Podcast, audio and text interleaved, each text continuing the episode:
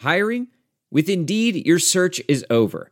If you need to hire, you need Indeed. Indeed is your matching and hiring platform with over 350 million global monthly visitors, according to Indeed data, and a matching engine that helps you find quality candidates fast. Ditch the busy work. Use Indeed for scheduling, screening, and messaging so you can connect with candidates faster. Listeners of this show will get a $75 sponsored job credit to get your jobs more visibility at Indeed.com slash match. Just go to Indeed.com slash match right now and support our show by saying you heard about Indeed on this podcast. Indeed.com slash match. Terms and conditions apply. Need to hire? You need Indeed. Gonna throw it. Slant. This bud's for you,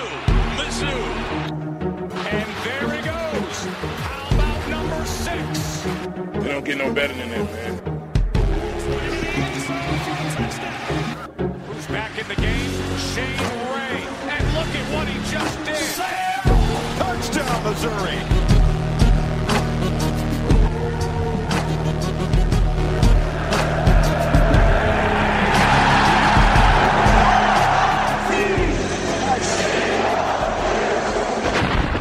This is the Mazodcast. Howdy, Tiger fans. Welcome to the Mazodcast. I'm your host, Brendan Anthony. With me, as always, is Alex Smith, personal masseuse, Colin Anthony. What's up, dum dums? Not joining us today is Brian Goers, who, no joke, after spending a week in Peru, is now in the Dominican Republic, who my understanding is that he's visited some sort of witch doctor shaman to try to somehow uh, cure himself of his various ailments that he acquired while in the uh, south of the equator. Yeah, yeah. Uh, he's reaching at this point. Well, Western medicine can't help him. No, We've seen that. So, uh, Happy New Year, Colin. It's been a long time since we've been together at the Yeah. old Mazodcast 1 studios. Uh, 100 feet Yeah. below Faurot Field in our bunker. Yep. And so uh, it's been an exciting year. Uh, Donald Trump's going to be president. Obama's already taken all our guns. Yep. Yeah. Lots of things are happening. Sure. So, uh, you know, the Tigers football season is obviously over, uh, but uh, that hasn't stopped news from happening. The college football championship is looming large in front of us soon. Uh, the NFL combine announcements is, or invitations were announced. And uh, we spent our afternoon watching football of a different sort, didn't we, Colin? Yes, yes. It's, uh, for those that know me best, know that I only love one thing more than I love the Mizzou Tigers. Your, your wife and children. No, uh, the Kansas City Chiefs. Oh, okay. Yeah, uh, you know, Colin, you've tried to talk about the Chiefs uh, in the middle of this Mizzou football podcast a number of times, and I've tried to cut that out as much as possible. But after the first playoff win in 22 years, I think it's time we gave the Chiefs their due, and it, also them being clearly soon the only NFL team in the state of Missouri. Let's talk a little Chiefs football. Yeah, I can't. I, I can't believe we're actually doing it. Yeah, it's, the It's, uh, floor is yours, I was 13 years old Mm-hmm. when Joe Montana was won a playoff game in Houston Mm-hmm. against the Oilers. That's how long ago it's been since the Chiefs won a playoff game, and they they did it today. They won 30 to zero. It was a, it was a no doubter. I, as a Chiefs fan, um, I of course never felt comfortable, even Mm-hmm. at 27 to zero, because uh, our last playoff trip uh, against uh, Indianapolis. Uh, we were dominating that game and ended up losing in Chiefs fashion, but not today. Yeah, not, Not today. today. Thirty to nothing. It was an outright slaughter of the uh, the Houston the Texans. But there was one downer, big downer for the Chiefs. Uh, Mizzou's own Jeremy Maclin went down, which people are suspecting might be a torn ACL. Yeah, and that hurts because uh, when defenses are forced to cover Jeremy Maclin and uh, Travis Kelce, uh, that that kind of spreads the defense a little bit. But they'll be able to bracket Kelce now because I don't think you're going to see Maclin healthy for the next game. They're talking about it being a sprain, but he's going to get an MCL or MRI.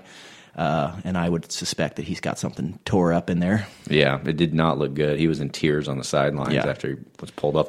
J.J. Watt was hurt as well for um, Houston. which helped the, the Chiefs uh, started throwing the ball a lot more once he was out of the game. I Oh. When you know when he, when he went down, uh, he he, he was pulled out for a uh, couple plays, and he came back in.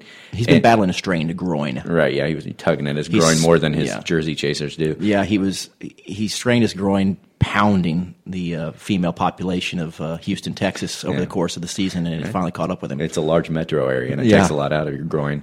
Yeah, but when he went down, I thought, oh, good, Maclin's going to fucking tear it up now. And, yeah, on the exact same play, Maclin is also also hurt. Yeah, so My biggest concern for this game, honestly, Brendan, brings us back to Mizzou because the offensive line for the Chiefs has been better, but it's been a bit of a patchwork. Right. And one of the the things that um, has been a strength for Mizzou has been Mitch Morris, their center. Morse? And Incorrect. incorrect. um, anyway, the uh, he uh, was out with a concussion, and uh, I was really concerned with that because he is a good center, an, a good NFL center, and uh, the Chiefs had moved over Zach Fulton, who was a sixth round pick out of Tennessee, who was a guard. And uh, was playing center, so that was you know going up against a defensive line that includes J.J. Watt and uh, several others, including Vince Wilfork. That concerned me, but uh, his he was not necessarily missed, but uh, it did concern me because he's been really good. Another Mizzou Tiger, uh, taking it out and chopping it up in the yeah, NFL. the offensive line uh, looked quite strong, and I assume next week that Morse will be back after concussion protocols are over with. I would hope so. It's the second.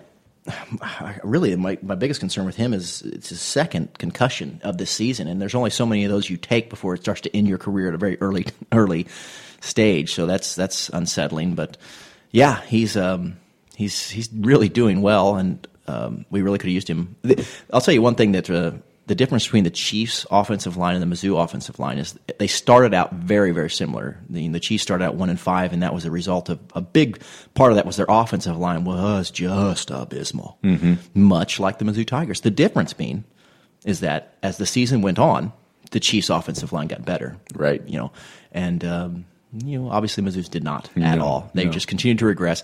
And uh, I think I was reading that Barry Odom has filled every coaching position at uh, Mizzou now, except for offensive line coach. Yeah, you have to wonder if he's got somebody pegged and he's waiting. uh, You know, I don't know what he's waiting for. It- It is obviously going to be a clear point of contention for next season. We've got to improve that line if we're going to have any offensive. Josh Heupel, our new offensive coordinator, is going to have any chance of improving the squad from an offensive standpoint, the line is where it's going to start. Yeah, and I mean, as much shit as we give Josh Henson um, throwing to the flat constantly and draw plays and whatnot, it, those play that play calling, as bad as it was, was a direct result of how bad our offensive line was. Who's, who's Josh Henson? he is the former offensive coordinator for Oh. the. Uh, That's right. I'd forgotten all about him. yeah, Josh Josh Henson. He, for those that don't remember, he was our offensive play caller for the Missouri Tigers. The football is brown. That's the one. Yeah, now I remember.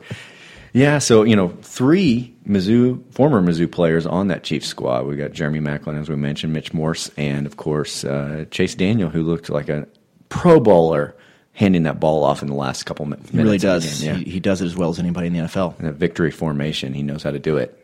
He does know how to do it. Yeah. He knows how to win football games. So uh, I guess the question is, do they play Denver or uh, New England next week? If uh, if Denver, um, oh, let's see, if the Bengals win, Bengals. if the Bengals win today against the Steelers, then we will play, I believe, Denver. Mm-hmm. And if the Steelers win, then we will play New England. Okay. Did I say that right? Uh, who only knows? We can always edit it out. It is a podcast. But uh, either way, they've got a they've got a tall order. Uh, whoever they play next, but I'm fairly confident. I mean, New England has been not the New England we know. Their offensive line is in shambles. Their Yeah, injuries injury everywhere. bug has bitten them. Tom Brady does not look like Tom Brady, and who could look like Tom Brady when you're constantly being smashed into the turf? New, uh, you know, Denver. We we should have beat Denver at home. Um, Right. We completely shit down both legs. VR training platforms, like the one developed by Fundamental VR and Orbis International, are helping surgeons train over and over before operating on real patients. As you practice each skill, the muscle memory starts to develop. Learn more at meta.com slash metaverse impact. As you write your life story, you're far from finished. Are you looking to close the book on your job? Maybe turn a page in your career? Be continued at the Georgetown University School of Continuing Studies. Our professional master's degrees and certificates are designed to meet you where you are and take you where you want to go. At Georgetown SCS, the learning never stops, and neither do you. Write your next chapter. Be continued at scs.georgetown.edu slash podcast. that game, and then we did beat them in Mile High. So you know, there's no reason to expect that the Chiefs couldn't win that game. I think the biggest problem I saw in this game at times and could really affect them against Denver and New England is they didn't have the pass rush. I mean, despite the fact that they had a lot of sacks and some pressure on the quarterback, you know, the, the pass rush was not coming from the defensive ends, Justin Houston or Tamba Hali, both battling injuries. And they did not look like themselves. Uh, and while they played well, they were not game breaking uh, players, and you could see that the injuries had slowed them down. Houston- the interior off, the interior defensive line is really where the, the rush came from. Houston uh, sat out a couple plays. It looked like he might have re-aggravated his knee injury early on, but then he played the rest of the game. So hopefully, Well, you know, I- he'll have another week to to get healthy. And I'd say Jeremy Maclin's injury, best case scenario, is a Justin Houston type injury where it is a knee sprain, a hyperextension, and not requiring surgery. The downside of that is it took Justin Houston five weeks, six weeks to get back on the field. So even if Jeremy Maclin doesn't have a tear and just a hyperextension, you know, he's, you're not going to see him in the playoffs. so your predictions for next week, if we play Denver or New England, are they any different? Um, Not really. I mean, it, the, the Chiefs obviously, I think, probably have an opportunity to score more points against New England uh, because their defense isn't, isn't quite as stout as Denver's. But both Denver and New England have uh, pretty stout defenses, mm-hmm. and so uh, it will be. But you know, Andy Reid's a, a really good play caller, a really good schemer. I mean, it, it, they can. I mean, Jeremy Maclin missing is the biggest wild card in this, and can they find Kelce? Uh, can Albert Wilson catch enough balls? I mean like I said, it just it spreads the defense when you have more when you have playmakers, and when you take one of those their biggest playmakers off the field, that's that that makes it that much easier for a defense to defend you. Neither one of their offenses right now is scary. I would think, you know, as far as the Chiefs' defense is concerned, but uh, I don't know. It's the NFL even more so than college football. I feel like it's just such a fucking crapshoot. You know what I mean? When a Vanderbilt goes up against an Alabama, you pretty well can. I mean, there's just no chance that Vanderbilt's going to win. But Right. It the, the the any given Sunday bullshit cliche. It truly is applicable in the NFL. I mean, people who are in the basement constantly jump up and get beat good teams. It happens all the time, and so um, you never know. One thing uh, that gave me a little ray of hope after Maclin went down is the uh, rookie out of Georgia, Conley, caught a touchdown pass Yeah. on that drive that continued. I think it was a 94 yard drive. So uh, he looks like a strong kid, although he is young, and he, I think he had one touchdown in the regular season. Well, he's one of these kids that's an athletic freak and is a, supposedly like one of these Wonderlic All Stars. He's supposed to be a brainiac. He missed because of a kind of nagging injuries during the preseason. Missed a huge part of the preseason, and everybody has kind of attributed that to a slow start for a rookie receiver, especially in Andy Reid's offense, which is a West Coast offense, which is supposedly very complicated. Uh, but hopefully he's coming around. The big knock on him was if he's that phenomenal an athlete and that smart, why didn't he just light it up at Georgia? But you know, Georgia is not a let it fly football team. So it's just like Dontari Poe, who's the nose tackle for the Chiefs, who is a Pro Bowl caliber player, came out of Memphis and didn't really dominate college football. That was a big knock on him, and he's done nothing but go to Pro Bowl since he was drafted. So Yeah, I've always been amazed at the talent and, and the success in college and how it sometimes does and sometimes does not translate at the NFL level. I tell you, somebody we could talk about uh, at the NFL level who's absolutely tearing it up is uh, Golden. Markus has- Golden. Yeah, he has been a absolute house on fire, and you know, knocked as a tweener coming out, and a high motor guy, but they didn't see that you know those. Uh, huge athleticism or whatever that they're Yeah. looking for in an NFL football player. He, uh, I think he went the second round to Phoenix, but you know, I think a lot of Mizzou fans expected him to be a first round pick just based on his college play, and that, that's not what NFL scouts saw him as. And then he just goes to the NFL and just tears it up. Is a candidate, I think I saw was a candidate for you know defensive rookie of the year. Uh, made the all rookie team. I mean, he's been Yeah, the knock on him in the uh, pre- before the draft was, I think, is just wingspan, things like that, just things out of his control. yeah, yeah. Well, and Shane Ray hasn't had a bad rookie season, but Markus Golden's has been better. yeah, yeah, absolutely. Well, Colin, uh, regardless of what happens, if the char- the Chiefs continue to march toward the Super Bowl or not, uh, one thing we can say for sure, for the first time in 22 years, is that the Chiefs have won a playoff game. Yes, they have. Does it feel better getting a chance to talk about that? It does. I, I it's cathartic. Yeah, well, it, is- this is theoretically a Mizzou football, Mizzou sports show, so we could talk about Mizzou basketball. So let's not. let's talk about Star Wars.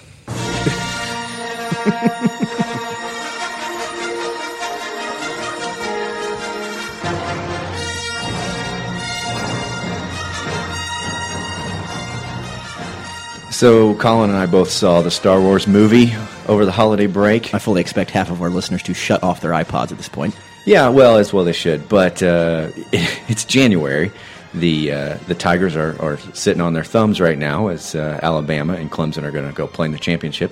And we are stoked for this movie, and so uh, we're going to give a little movie review. I thought, and uh, if if you haven't seen the movie and intend to, I think this might be spoiler ridden. So uh, feel free to uh, to fast forward to minute 2137. and we will uh, pick right back up, and you won't be uh, missing any of the spoilers. Sure.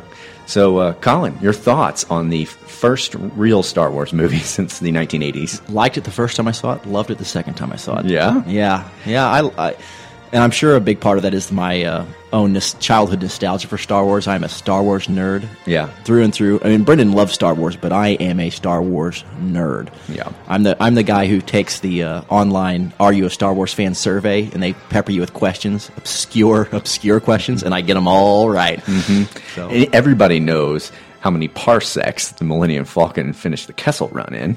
Less than twelve parsecs. Less than 12. Yeah, but uh, but there are a lot of factors that you would get that I wouldn't for sure. Yeah. Um, so I went, and uh, this was the movie that I've been waiting for since those uh, horrible, horrible prequels came out Yeah, in the, the- 90s. Kim Anderson level awful, um, or the prequels. Yeah, so um, I'd just been waiting to get that Star Wars boner, and uh, hadn't been able to do it until uh, until these came out.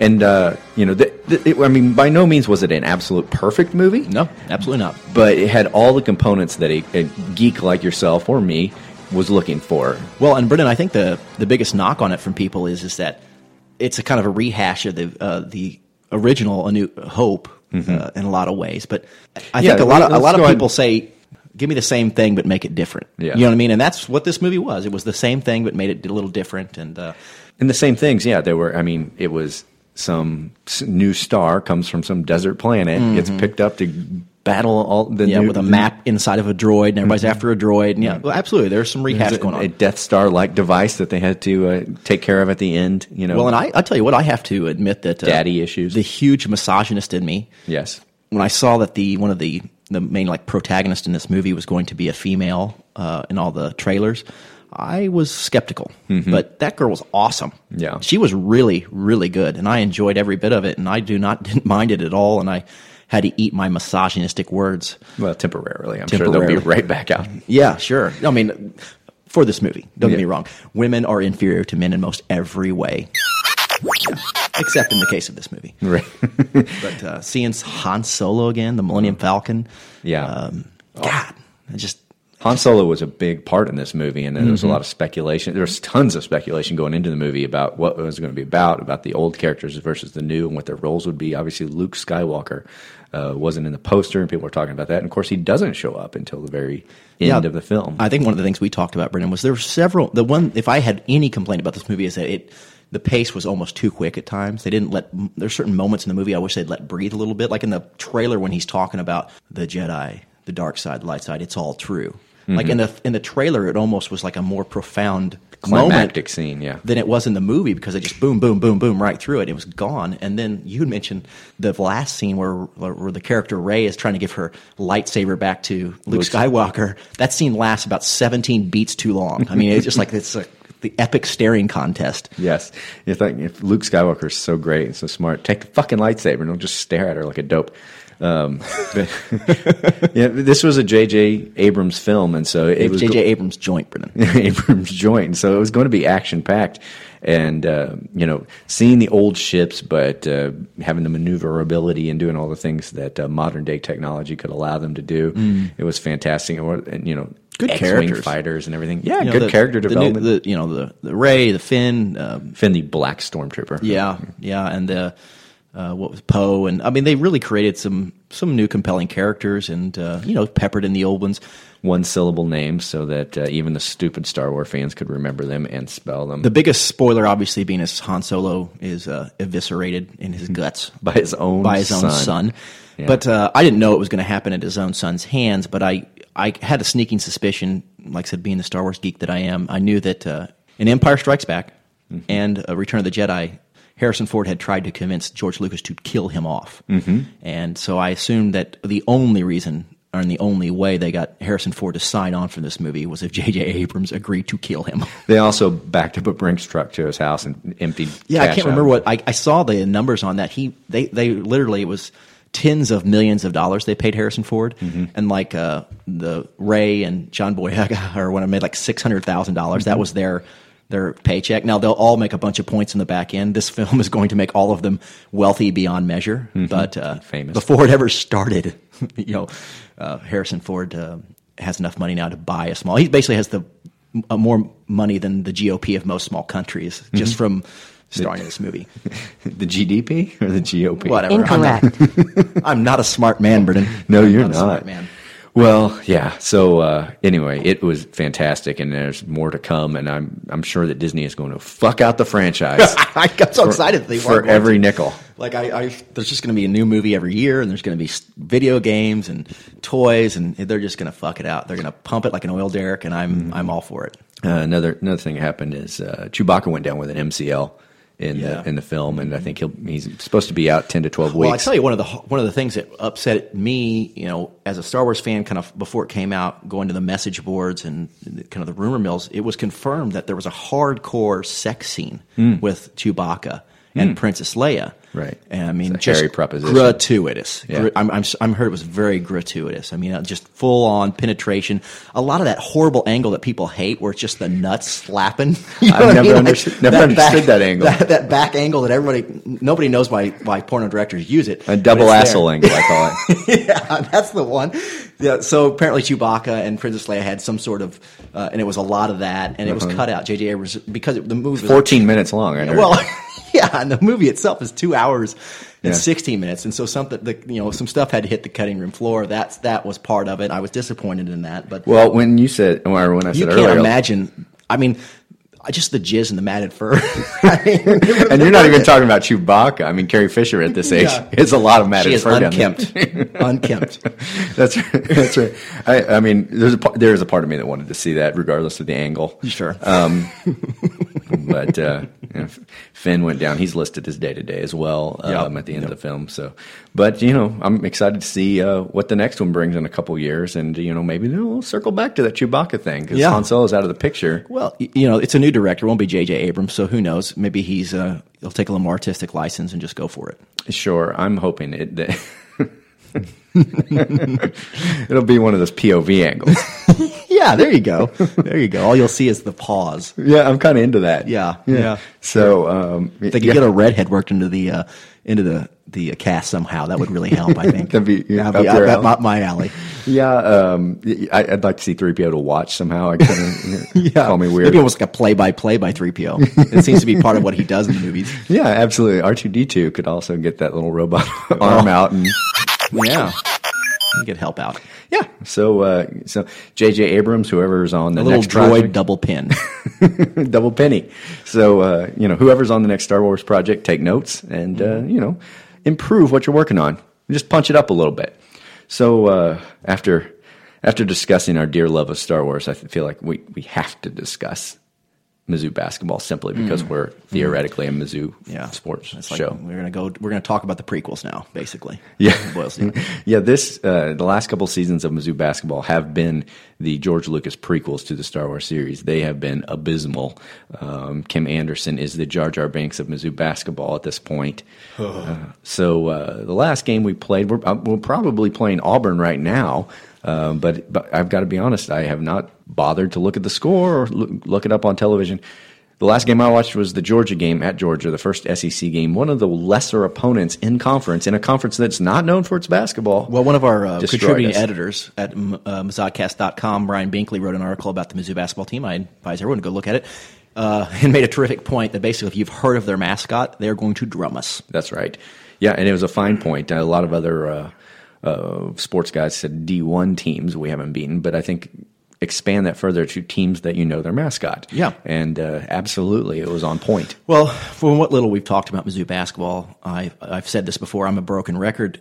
You know, my problem with Kim Anderson is that when you've got a shit team That's fine. I understand. The cupboard's bare. Right. But we know what he came in with. The defense, you know, defense, you know, scrambling for loose balls. I mean, playing hard, playing defense just takes guts, and their their defense is porous. I mean, I don't see them putting in effort where only effort is required. You know what I mean? I yeah, we don't have any game breaking talent on the uh, on the floor, obviously, but they don't play defense. They don't rebound. They don't do the little things that are just effort and basically things that are, in my opinion, coach driven. Right. You know what I mean? And even when um, Mike Anderson came in, you know what I mean? He had his he had his forty minutes of hell or whatever the hell they would call it.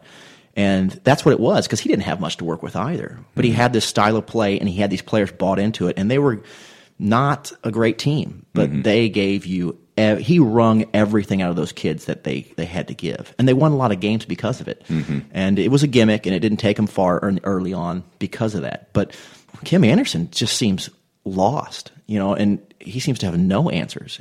And and everybody says 3 years, Brendan. Everybody says you got to give somebody 3 years, but at some point you made the point to me. You mentioned that in- two years, he if he doesn't win at least double digits in two years, do you really give, need to give him a third? Yeah, that I mean that's a point I took from Bill Connolly's uh, Rock M Nation article where he mentioned you know, that you know there were two two schools of thought when Kim Anderson was hired. Obviously, he came in with little fanfare. Yeah. Um, you know, Frank Haith came in with little fanfare, and Mike Alden said, "I can do better."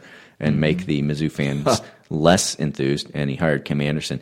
But there were people who were enthused because he was Mizzou true son kind of thing. Yeah, yeah. And and I wanted him to do well because if he did do well, what a great story that would be. You know, to bring a guy back, he had success at the lower Mm-hmm. levels, and then he comes up to his old school alma mater, and he and he takes him to success. I- but I hated the hire right out of the gate. I, my uh, the only optimism I had, I thought coaching is something that you you can do it or you can't, and he won a D two championship. So it's like obviously he knows how to coach. I mean, you know, obviously that's a huge jump from being a C- at CMSU to Mizzou, but mm-hmm. you know, you th- figure the guy knows something. I mean, he won in college, and it wasn't Division One, but he he he won it all. And but I I hated the hire. I thought it was cheap. I thought it was you know we talked about it with Barry Odom. He got the job, and it's a some people say, well, it's it's hiring somebody in house, and that always makes people nervous and true son and blah blah blah. But the fact is, is Barry Odom was wanted by other people, and if he wasn't coach at Mizzou, he'd be coaching somewhere else.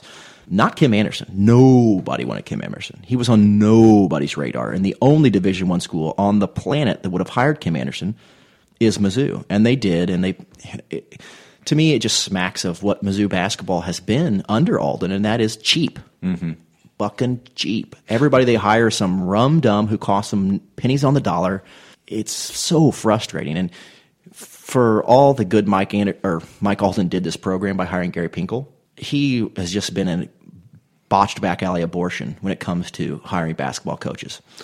I don't think you can defend that uh, Alden on that. I mean, it, it has been absolute abysmal since he's been here. I, I wanted to say, you know, I wasn't like overly ecstatic about the Anderson hire, but I was like cautiously optimistic. And I said at that time, you can't just turn coaches over every year because you got to build a recruiting base, you got to build some rapport, you know, you got to be able to build your program, and that takes three years. And so I was going to say, and in fact, I said at the end of last year, we had a terrible year. We won nine games. Awful. I said, you know, this could be good for Anderson in a way because it would it's such a low bar Mm-hmm. to shoot up from. You know, if we won 14 games this year, it would be a massive improvement. Yep, yep. And um, but it it highly looks like we could win nine games again. You Yeah. know, at this point, I mean, you look at the schedule, you don't see a lot of wins there based on how we've played so far. And if he can't muster 10 win seasons twice in a row, You know, if- you if- have to seriously consider if the pundits, starting over. If the pundits are to be believed, Georgia was probably one of the weakest SEC That's what I'd say, uh, yeah. opponents they're going to face. Yeah, you know, and we tonight they against Auburn. Mm-hmm. absolutely drummed us.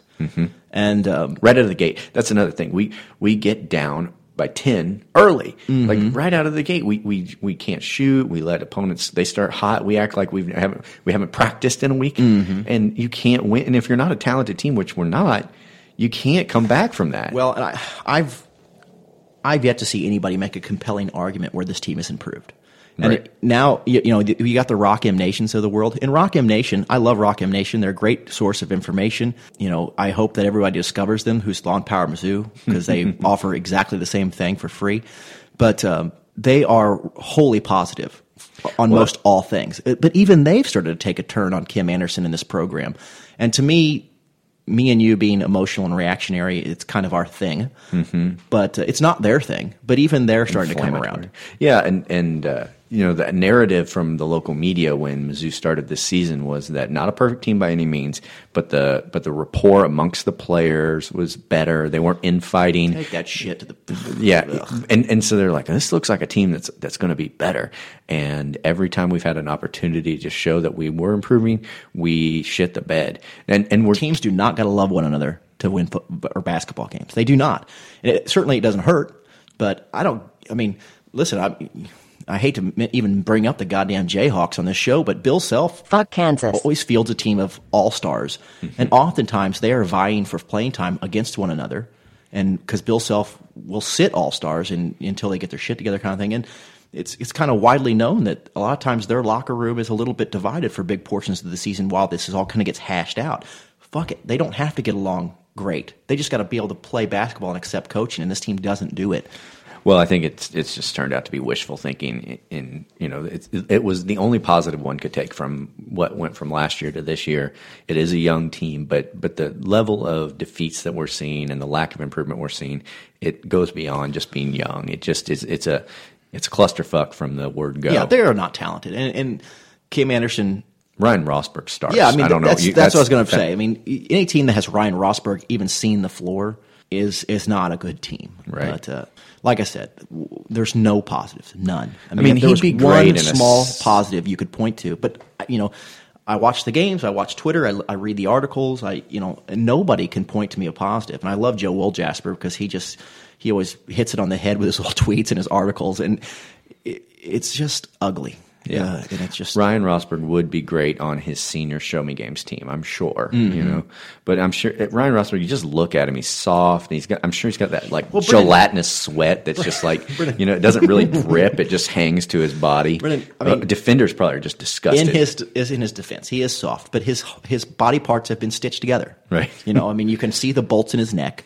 He's obviously a creation, and, and he he was a he's a first try by Doctor Frankenstein. you know, hopefully his next attempt will be better. Mm-hmm. But Ryan Rosburg is is uh, you know having those boots.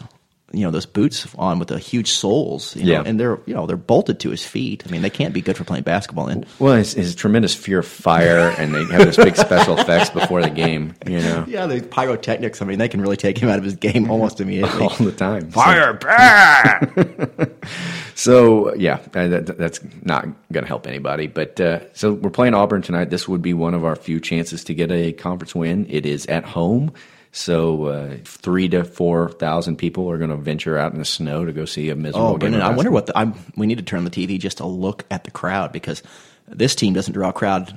If it were 73 and, and breezy outside, this is The it women- is fucking miserable outside right now. It is snowing and it is cold, and I can't imagine anybody's there. Well, no, the women's team has been outdrawing the men's team. They, As they you know, should. They were thirteen and one. They uh, they got beat up by Tennessee at a, a Hey. big home game. But I want to make a shout out to the guy who keeps tweeting at us that we should talk more about women's basketball and softball Mm-hmm. and wrestling.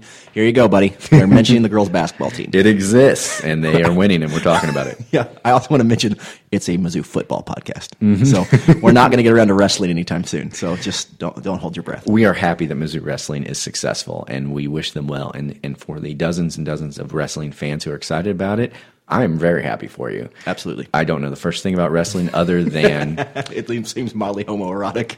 yeah, I mean, just One of the starting positions is doggy style. I don't I know that's not the term they use, but any any sport where you can give your opponent herpes Yeah, is no not doubt. is not one that I'm like totally down for. Yeah. Um, but anyway, uh, the women's team's doing well. They're out drawing the men, and why wouldn't they be?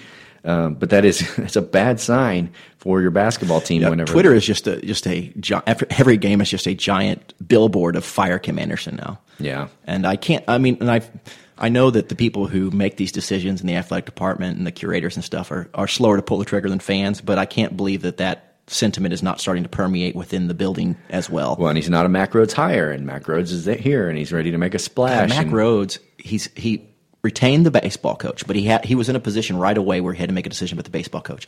He's now had to hire in his first year a head football coach, and very possibly now could be hiring a head basketball coach. I Yeah. mean, if Kim Anderson's fired, and I expect him to be, honestly, I mean that's crazy. I Yeah, mean, he- Mack Rhoades his- has not enjoyed much of a honeymoon period as our AD. No, he's going to put his stamp on this program early, and uh, time will tell what uh, what happens. But Take a little of that SEC money that's pouring in now and buy a goddamn basketball coach. Yeah, I agree. I mean, Like Auburn's coach, you know who it is, Brennan? It's Pearl, Bruce Pearl, Mm-hmm. and who who who who's you know, the shine was off him because he got in trouble with some recruiting stuff at like Tennessee or whatever. But he's they not not setting the world on fire at Auburn. no, right? but you know what I mean.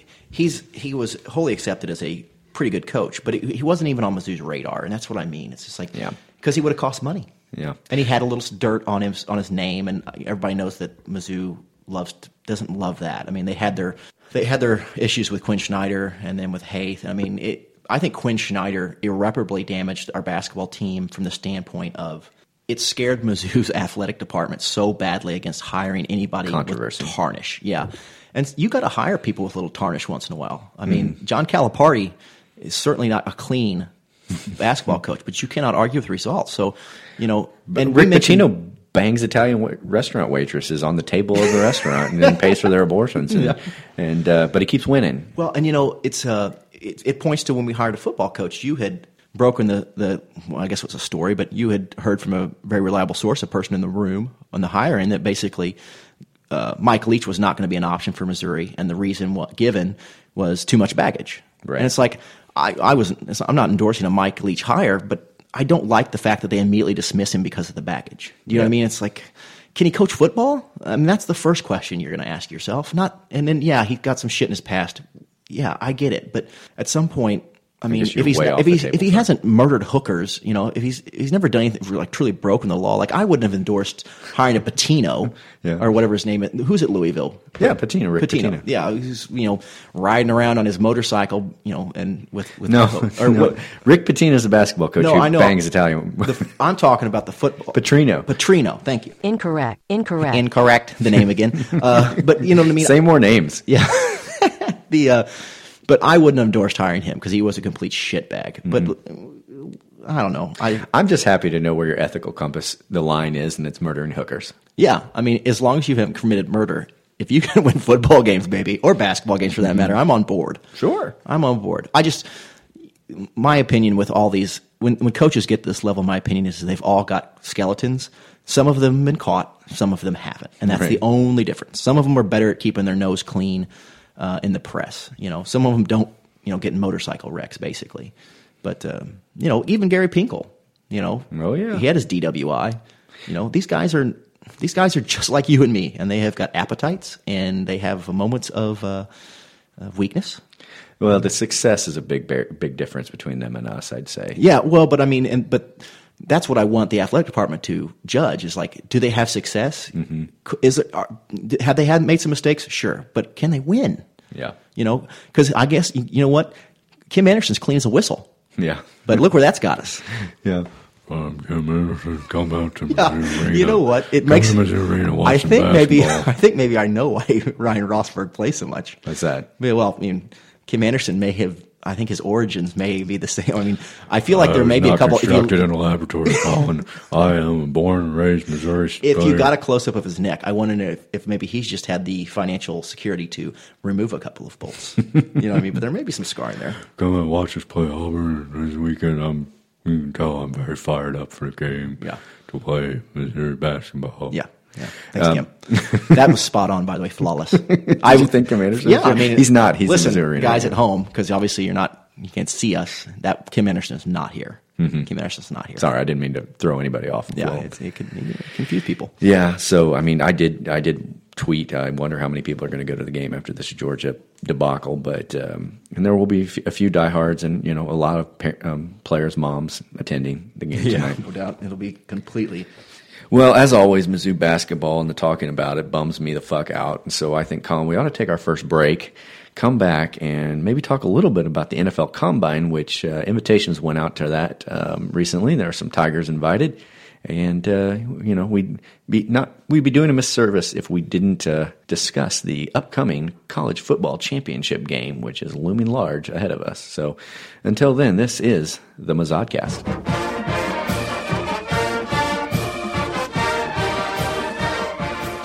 Stop! Don't throw that used cell phone away. Sell it to Midmo iFix. Midmo iFix buys and sells used cell phones that include a 30-day warranty. So if you lost your phone overboard, the screen's cracked, or the phone's broken, stop into Midmo iFix and see Kevin. And if you have no use for that old phone, turn it into cash. Midmo iFix, located next to Emo's Pizza on Osage Beach Parkway. 573-694-8795. Midmo iFix. Phones fixed fast.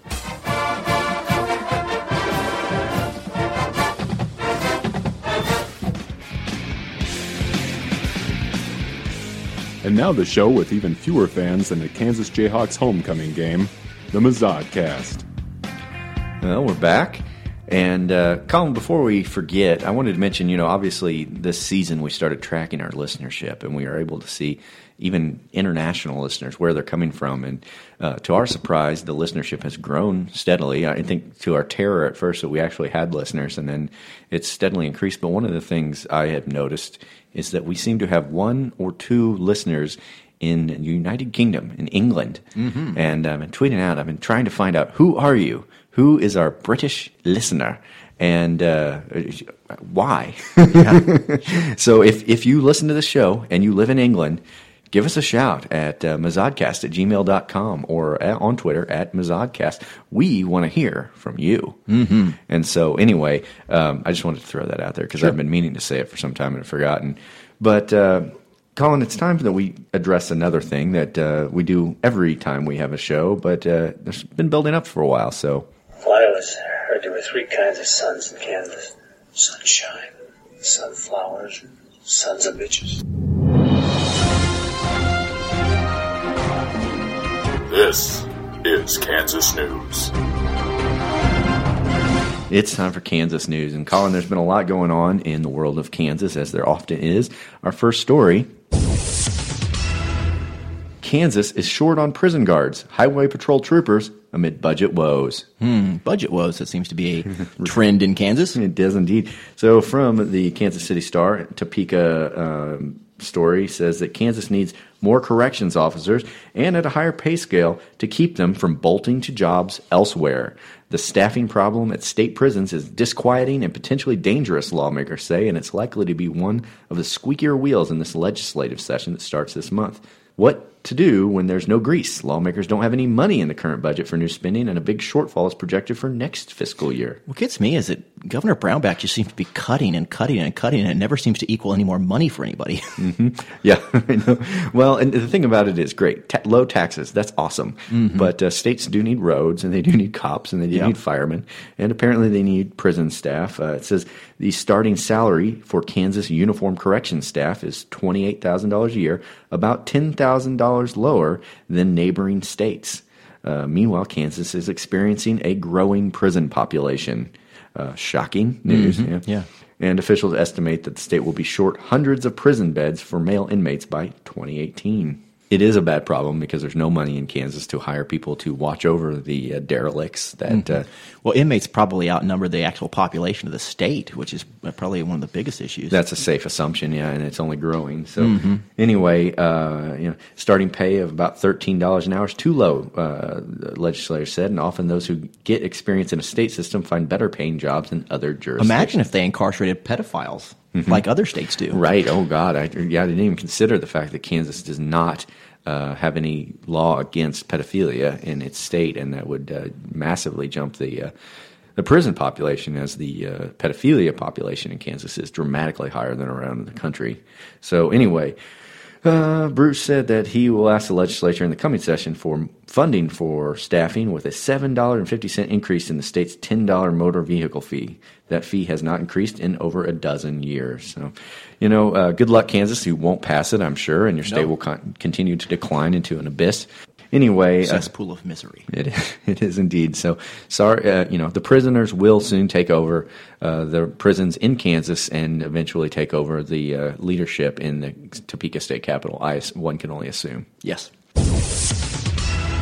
Kansas ranks number six in list of most moved from states. Absolutely. I'm glad to hear it. Yeah, people are wise. The only fear I have of this uh, is that people from Kansas will be moving into uh, the, the greener pastures of Missouri, and that will only uh, cause problems for us. Yeah, yeah, absolutely. We share a border. We need a Donald Trump esque figure to build a wall. Yeah, surely uh, Missouri residents are smart enough not to intermingle their DNA genetics with these Kansas residents. I honestly don't know if Missourians and Kansans DNA are interchangeable. You know, I don't know. It's sort of like you know when a uh, when a when a man tries to fuck a horse in Kansas, they don't produce offspring.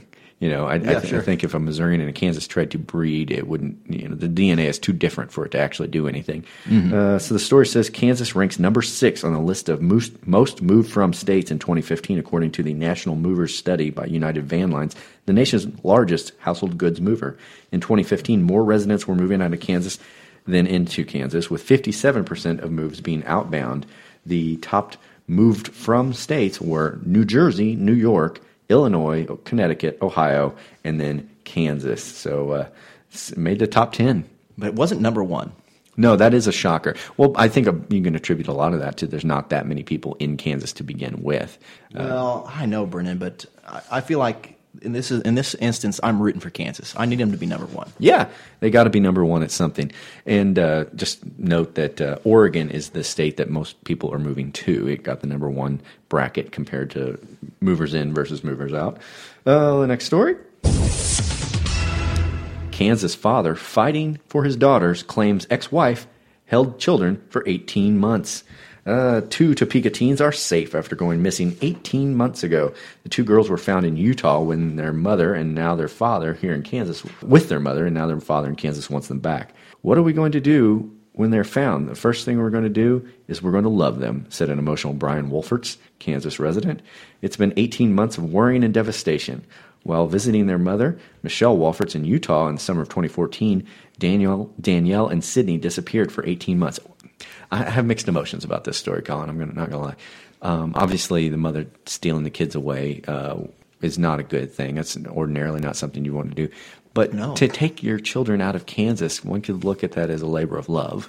Absolutely. I mean, I feel like um, to ha- to raise a child in Kansas, I almost feel mandates you call child services. hmm Walford's claimed uh, his ex-wife hid the girls and cut them off from human communication, with the exception of several YouTube clips and videos sent to Dr. Phil. Oh God. oh God.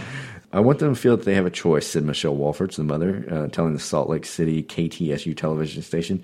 Michelle is referring to their father moving them to Kansas and accusing Brian. Brennan? Yeah. What kind of colossal shitbag must the mother be, though, for her not to have custody? I mean, I don't know what you know about the Mhm. court systems, but I, everything I've ever been told has led me to believe that unless the mother like comes to court smoking a crack pipe, Right. the mother almost always gets custody. So that, I mean, while I while I congratulate her for her stick to itiveness and uh, Getting her initiative of getting her kids out of Kansas, I makes I wonder if she's a fit mother. Yeah, it says four years ago the court granted uh, Mr. Walford's full parental rights. So you're right, but uh, one of the things she was complaining about was that the father moved them to Kansas, and uh, I mean Well, she a, should. Yeah, I mean that is a that is a fair complaint. Um, Yeah, I mean, I, it's, it was basically the same. I'm moving the kids to Syria. Mhm. You know what I mean? I feel like that's maybe the safer bet. yeah, almost at this point, sure. Sure. Um, yeah. So I mean, I, I don't know how to feel about this story. I mean, I, I, I'm I'm not in favor of someone who doesn't have custody of their children uh, unilaterally making a decision to take them away. But if they're taking them out of Kansas, maybe you got to have an open mind. Yeah, move them to Syria. I think is the is the what we can take away from this. Uh, indeed, uh, Syria is the place you got to be uh, if, uh, if you're comparing. The only to- alternative is Kansas, Yeah, yeah. that's exactly right. So uh, that for now is Kansas news. Oh, there was a story I forgot to mention. Um, and I don't have it with me now, but while we were on our holiday break, uh, there's a story that uh, cattle are being mutilated in the state of Kansas. Uh, there's farmers that have had cows killed and their eyes gouged out and the bodies mutilated Well, in Kansas. I've, my, the scary question is, is what what is gouging the eyes out? I mean, we're talking about Kansas here. That's I was I, before you said they were, you know, giving any specifics to the mutilation. I assumed that somebody would try to bore glory holes essentially into the sides of their carcasses or something. Yeah, I mean, here's the thing: if if you're going to have sex with animals in Kansas, Kansas residents, listen to this, please. When you're going to have sex with animals, they come already with many, many orifices. Orify, I don't know the word. There's there's plenty of ways that you can, can molest a cow. done. Don't go for the eye, eye sockets. Oh, well, it's it, frankly it's a lot of extra work, and I know the Kansas people don't like work. Um, look into the pre-existing orifices. Yeah, yeah. you know, it's a- just, it's just frankly it's cruel. Take a little time on Google and you look up uh, you know, a cow's anatomy, figure it all out before you go out there to the field. I invite you to just take a little venture behind the other side of the cow and take a look. yeah, sure. you don't need to start with the eyes. No, no, that's unfortunate. So um, yeah, that is. A, uh, I'll keep an eye on that story though because I'm sure No that's pun gonna intended. Keep, that's going to keep happening, and it Yeah. ain't going to be pretty. So um, anyway, let's. You know, this this show takes a dangerous turn when there's no football. Yeah, um, indeed. Should we turn it back to football? Colin? sure, let's do that. Let's. I think that's safe uh, to do. I think it's a good idea.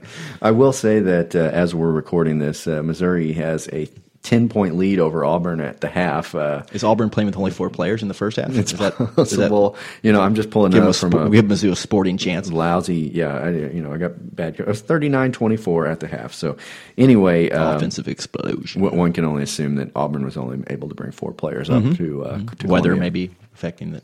but good for good on the Tigers for uh, The fun point is, fun part, Brendan, is going to see how much they can lose by with a ten point lead at half.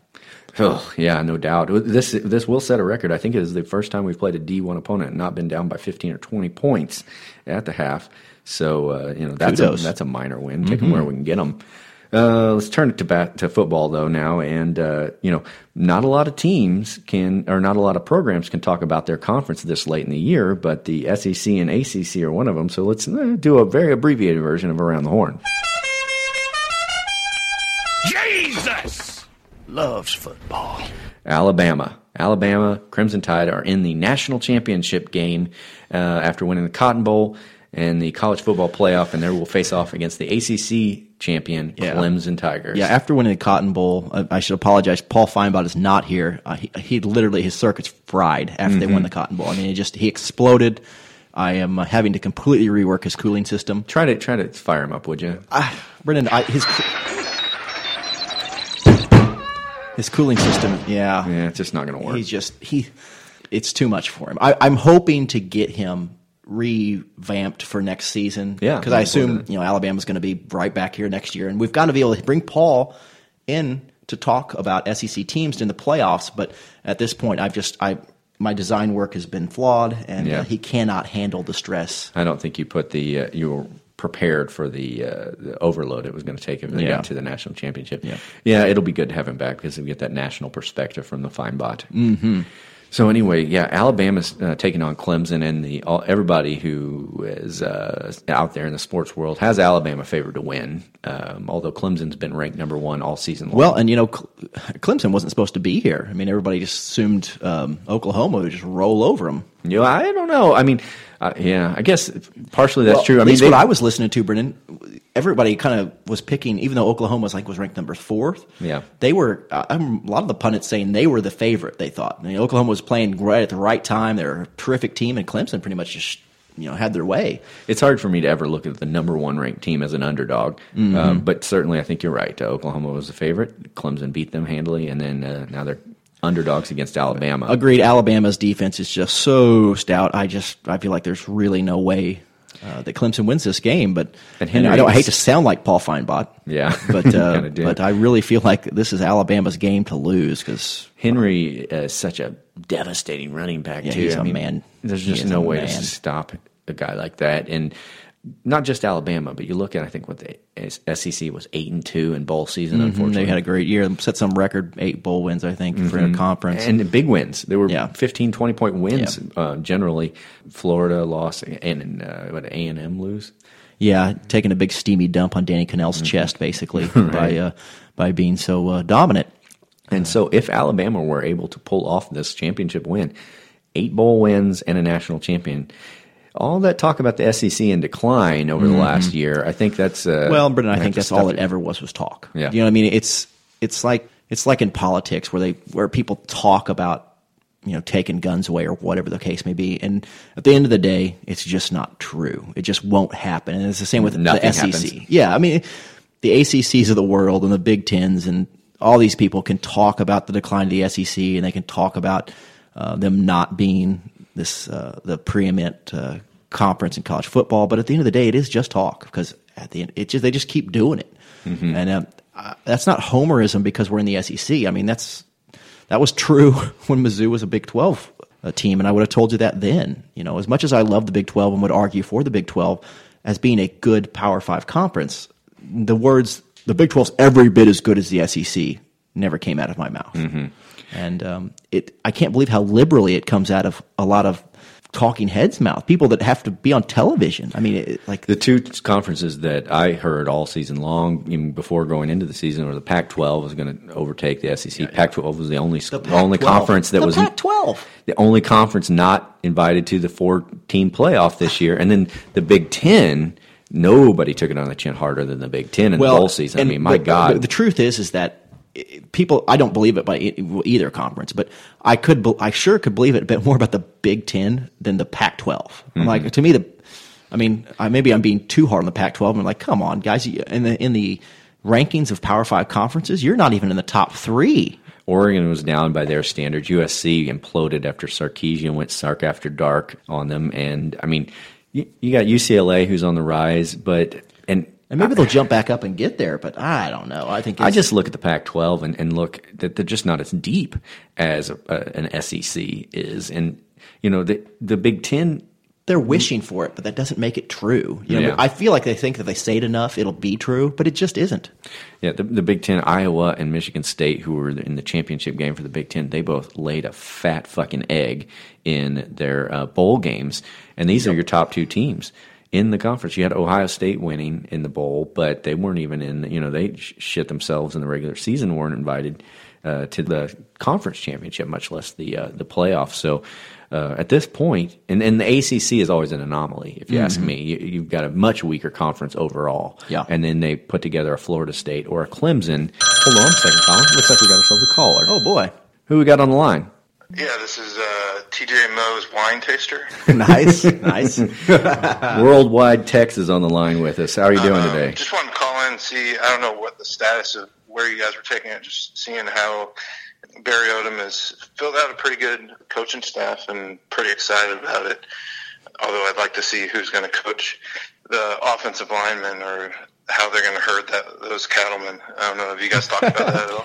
We did discuss a little bit about the fact that that was the only coaching position that has not yet been filled by Barry Odom, and what a j- big job they have ahead of them. But uh, I don't know. Have you, who have you heard is a likely candidate? Well, I was leaning on you, but you don't have Power Mizzou access anymore, so uh, Yeah, indeed. I didn't know if you guys had any. Any Well, secrets. Unfortunately, Power Mizzou Access isn't going to give you any information until there's a press release by the step outside. I'm, I'm losing signal. So Okay. Yeah. Well. Yeah. Um, TJ's, TJ's wine cellar doesn't have reception like it used to. So, yeah. We'll have to. Uh, you have to smuggle a few bottles out for us. Yeah, we're losing you. Yep. Well, you're back. You're back. reception here. Sorry, I'm back. Yeah. Um, yeah, I, I haven't heard anybody. I, I mean, I'd like to see some veterans. I, I like the, the pickup of um, our new safeties. Sorry, our new cornerbacks coach, so they can have some some veterans out there. Uh, since a lot of the guys are still young. Uh, although the the progressiveness of Ross, or sorry, of, of Cross and progressiveness of Heupel is something to kind of think about since we were um, trotting out the same five linemen every every week um, didn't work, and uh, that square peg um, it was, was going to fit some way or another. Um, it was going to fit with negative five yards rushing every every play, but Right. I don't know. I I I, I, heard a rumor of the, the Duke coach at one point. hmm Um, but we'd probably have to empty the war chest to be able to get him Well, we certainly didn't empty the war chest to get Odom. trip over. But I mean, he always seems to have really good linemen uh, there, and it's not like they're six feet five. And gone. Yeah. We're having a little signal trouble with, with text, but yeah, uh, that's one of the things I wanted to mention. That we, we were going to get to was the uh, the NFL Combine.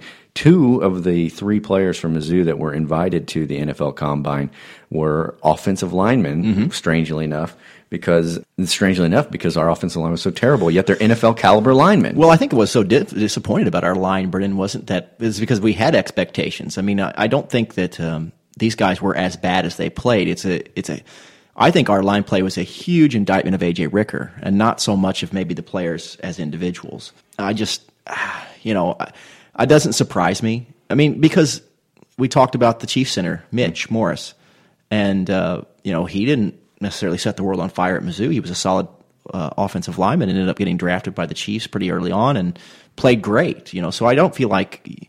I mean, we basically mentioned it before. I don't know that college success or lack thereof may necessarily says one way or the other what kind of football player you'll be at the NFL level. I don't know. I just think that when half your offensive line is going to the NFL, you you have Maybe we to should expect, mention that who is. Yeah, so so Evan Boehm, our center, and uh, Connor McGovern uh, are are going to the combine and are likely to be drafted.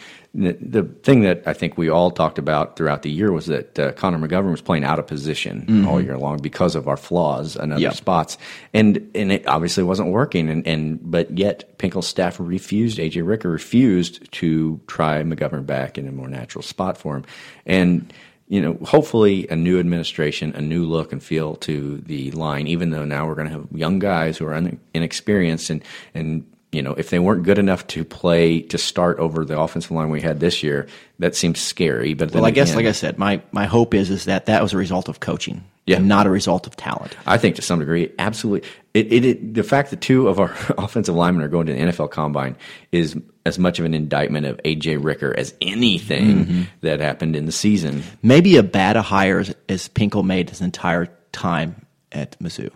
I mean, ha- brought nothing to the table, was not deserving of the job whatsoever, got the job anyway, uh, failed miserably. I mean, just a bad, bad hire. I think you're absolutely right. I mean, I think it it, it was an absolute disaster, and I really think even to this day that if Pink were still coaching, that AJ Ricker might still be on staff Oh, I could imagine. because he just doesn't fire his guys. And uh, I'm I'm so glad that that's something that's not going to be the case this year. Um, one thing we didn't mention, Kentrell Brothers is uh, is was also invited, and uh, if anybody on He's going to be Markus Golden all over again. I think you're he's, right. He's too small for the NFL. That's that's going. You're going to hear the knock on him. He's not fast enough. He's he's too small, and for his size, he's not going to be fast enough. He's going to be one of these guys that gets drafted in the third or fourth round, and then probably like Golden excels. Yeah. you know what I mean. The the NFL has a big problem with tweeners, but uh, he's going to play. He's going to play somewhere, and uh, you know he's doesn't. he's isn't Sean Weatherspoon, but I, I I expect him to have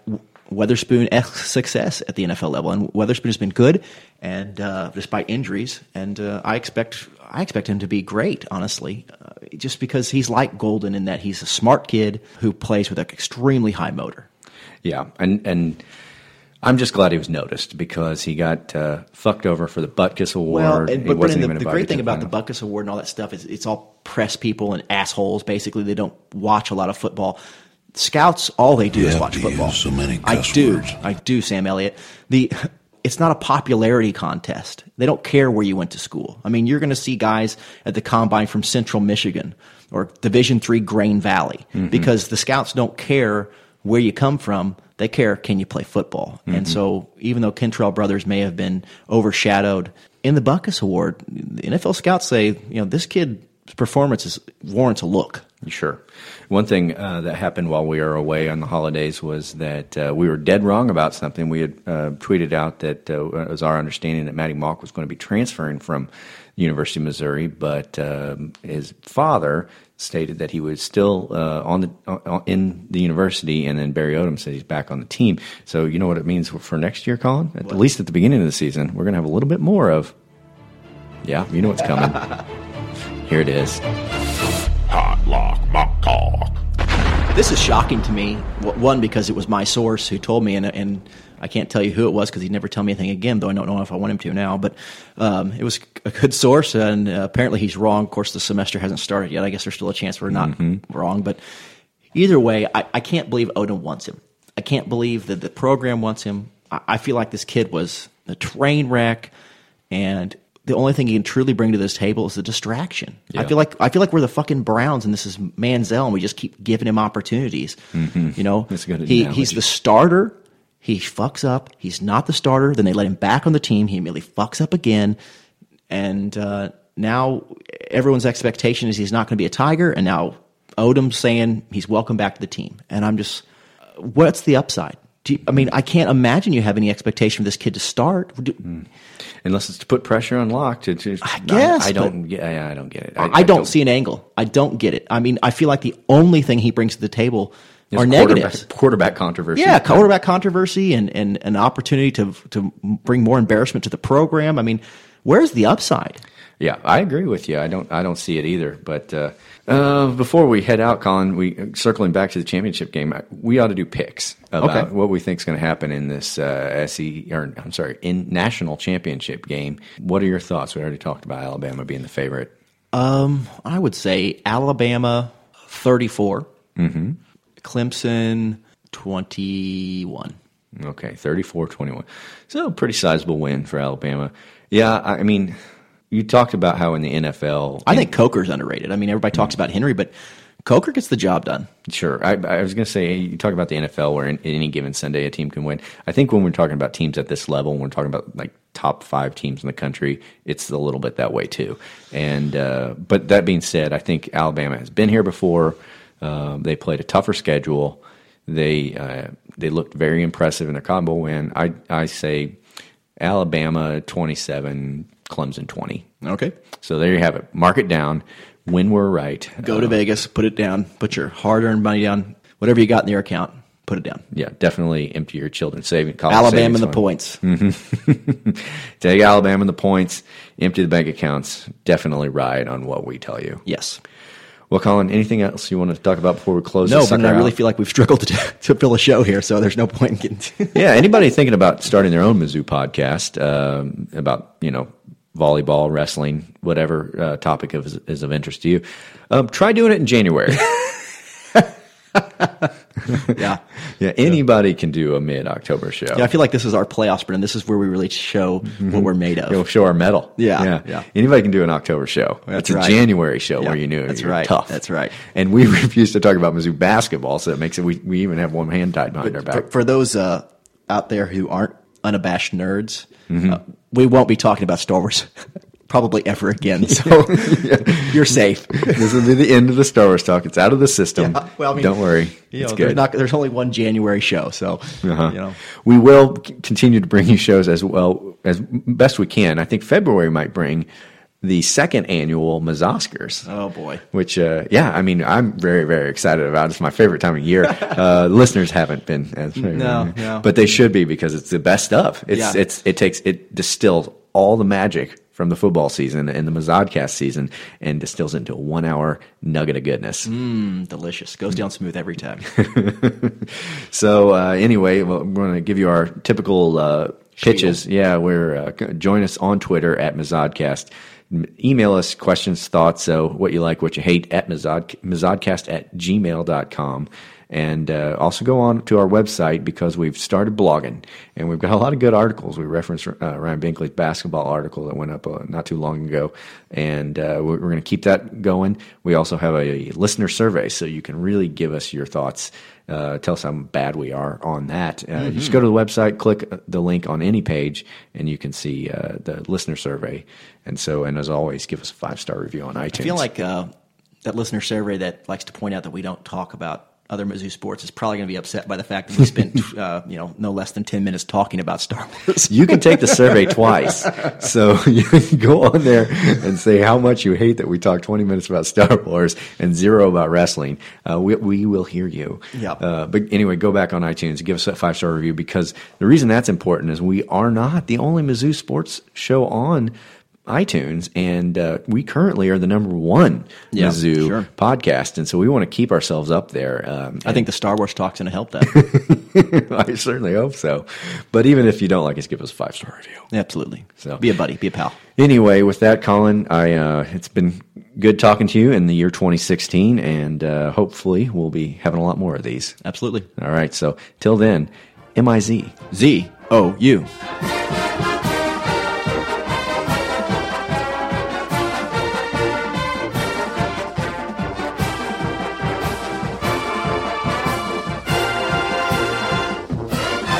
Just the jizz and the matted fur.